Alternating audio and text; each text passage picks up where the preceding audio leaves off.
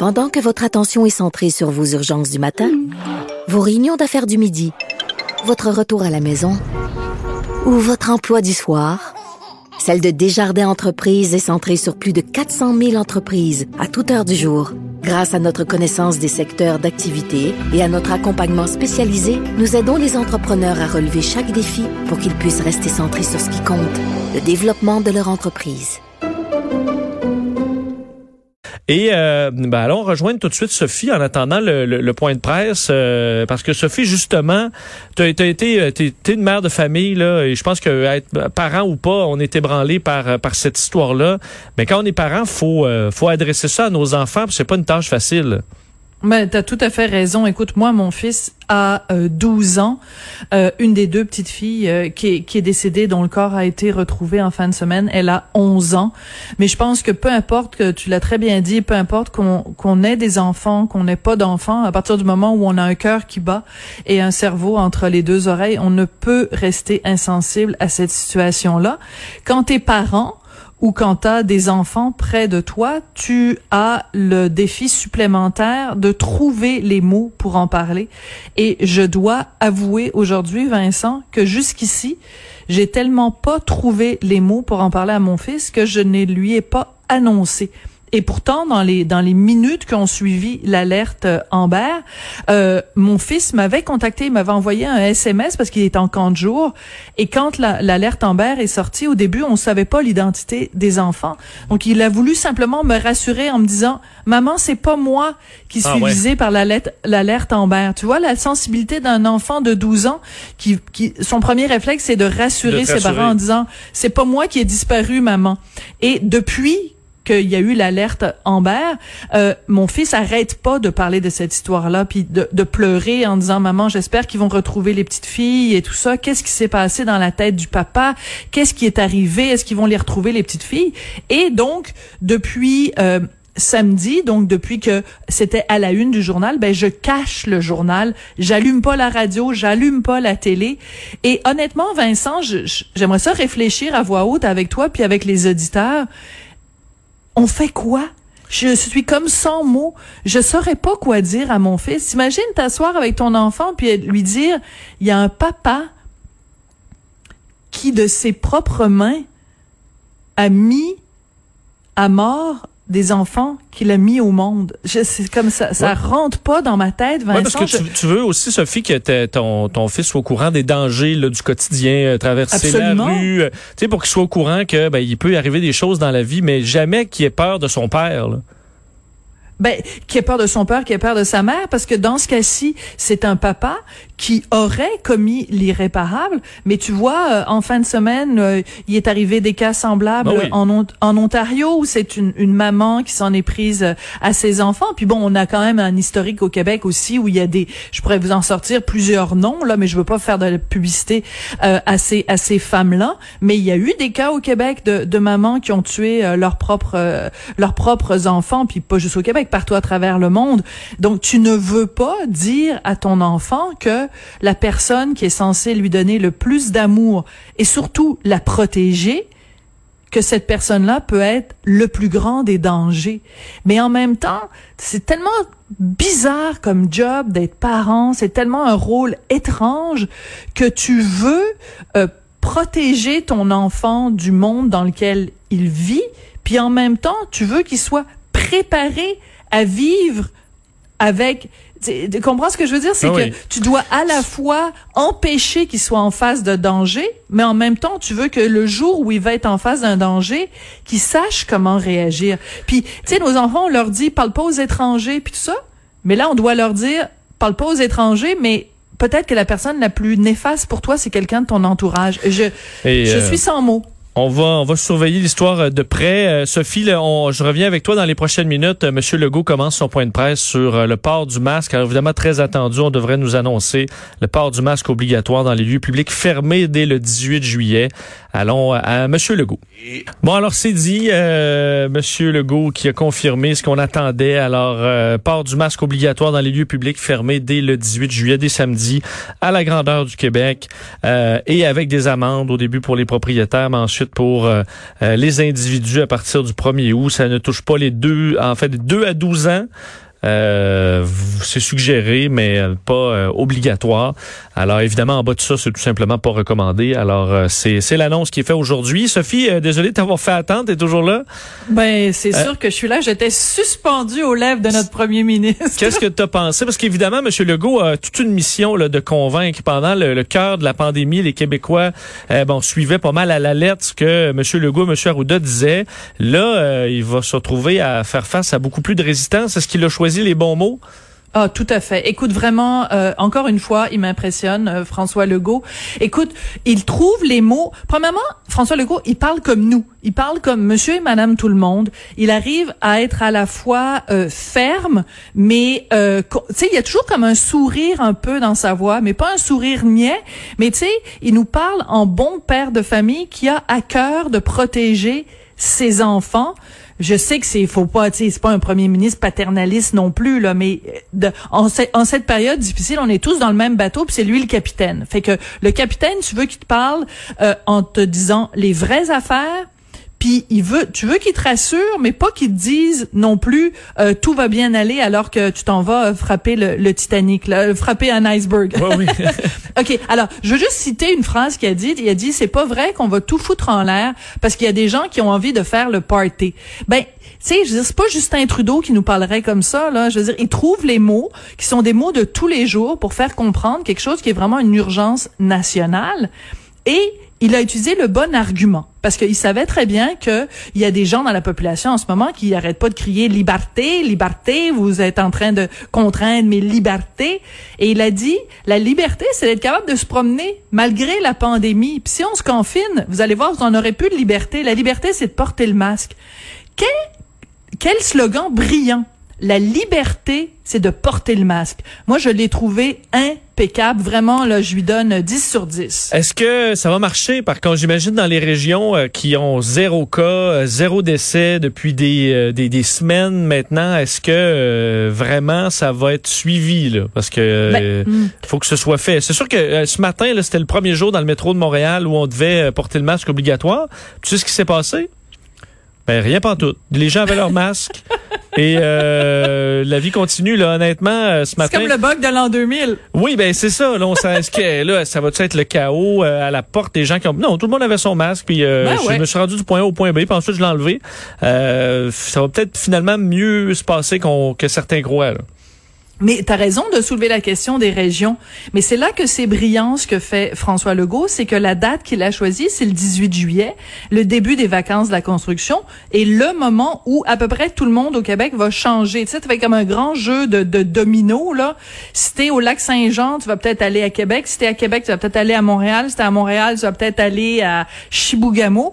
Donc c'est là que, le grand déménagement, là, il commence là. Il commence le fin de semaine où, où commencent les vacances de la construction alors même si tu es, en effet, tu as tout à fait raison, dans un endroit au Québec où il y a eu zéro cas, euh, zéro contamination, zéro décès depuis le début, il n'en reste pas moins que tu crains le 18 juillet ou le lundi 20 juillet parce que tu sais fort bien que dans ta région qui est peut-être isolée jusqu'ici, il y a peut-être un, tas de touristes qui s'en viennent ou de, la parenté, des gens qui s'en viennent rendre visite à la parenté.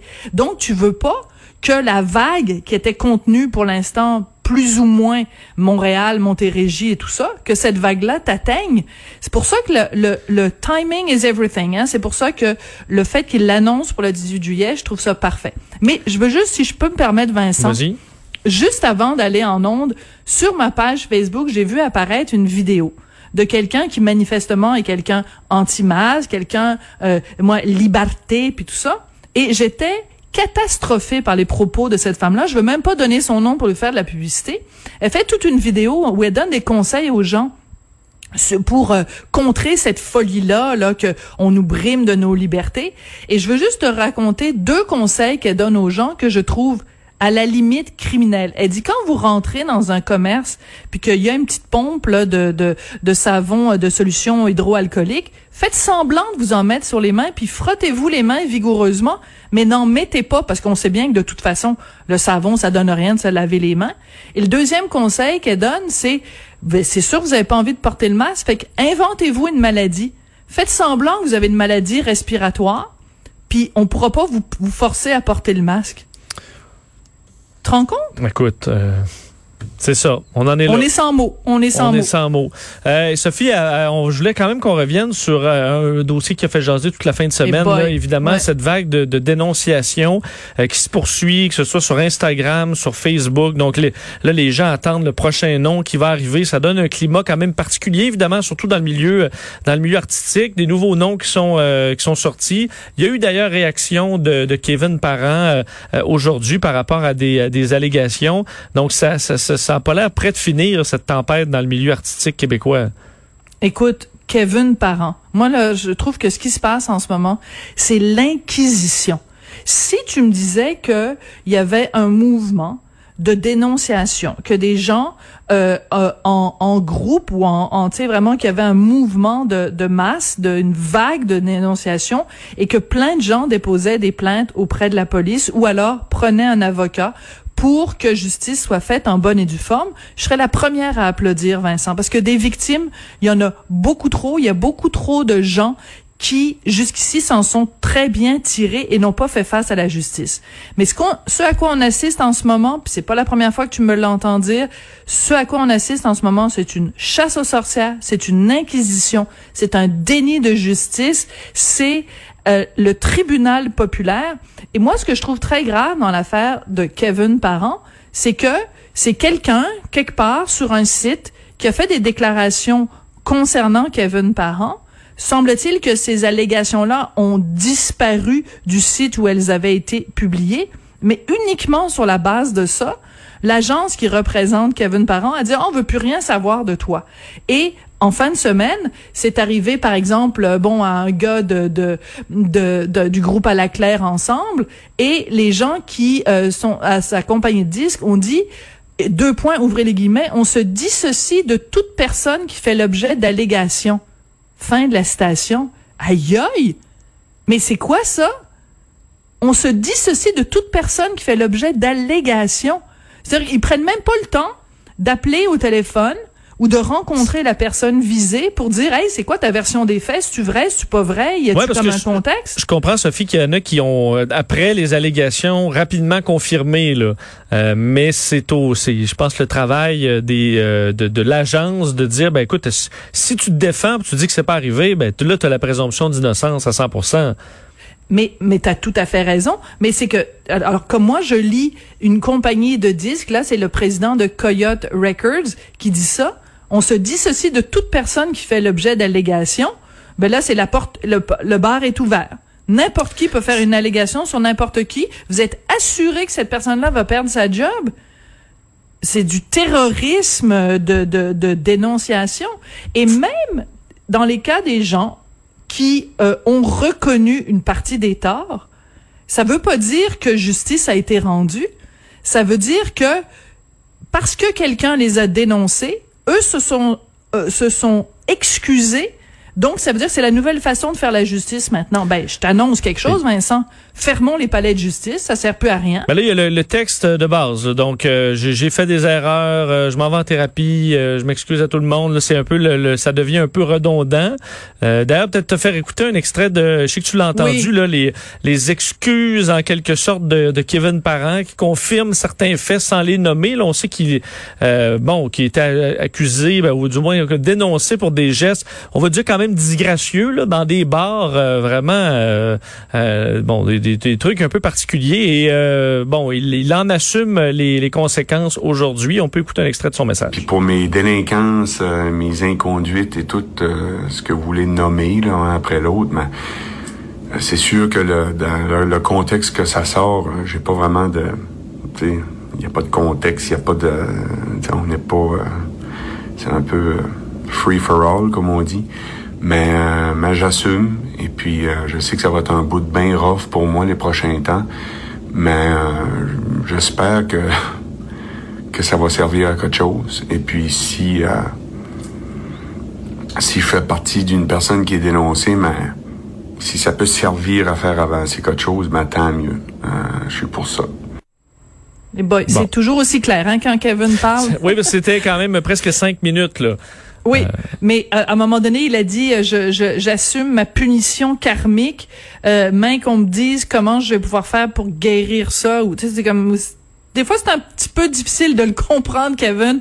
Euh, écoute, ce qui est aussi particulier dans le cas de Kevin Parent, c'est quand même quelqu'un qui a dû prendre des, euh, faire des poursuites judiciaires parce que lui-même était victime de harcèlement. Te rappelles-tu cette affaire-là? Ça fait pas si longtemps, oui. Et il n'y a pas si longtemps, une femme qui l'a harcelé, écoute, elle est rentrée chez lui, elle s'est assise dans son lit et tout ça, et tout le monde s'était servi de cet exemple-là. Enfin, moi en particulier, j'avais écrit des chroniques dans le journal pour dire, ben, quand c'est une femme qui se fait harceler, tout le monde euh, l'appuie. Quand c'est un homme, les gens disent ah ouais, c'est vrai, euh, tout ça? Donc c'est quand même assez particulier que ce soit à Kevin Parent qu'arrive cette histoire-là. Mais je maintiens mon point, Vincent.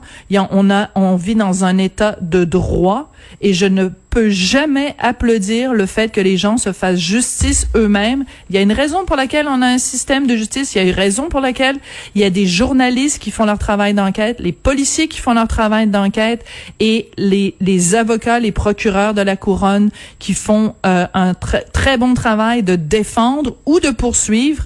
C'est pas vrai qu'on va mettre la clé dans la porte puis fermer les palais de justice parce qu'il y a cette vague de dénonciation. Moi, ça me terrorise. On va suivre le dossier, c'est sûr. Euh, Sophie, merci. On se reparle demain. Euh, qui sait quel nom on va de quel nom on va discuter demain? C'est ça, il en sortira. Faut dire que l'un des euh, une des pages qui en publie a dit qu'ils ont reçu au moins 1000 messages et qu'ils sont à traiter ça. Alors on peut s'attendre à ce que la, la, liste s'allonge. Merci Sophie, à demain. Merci à demain.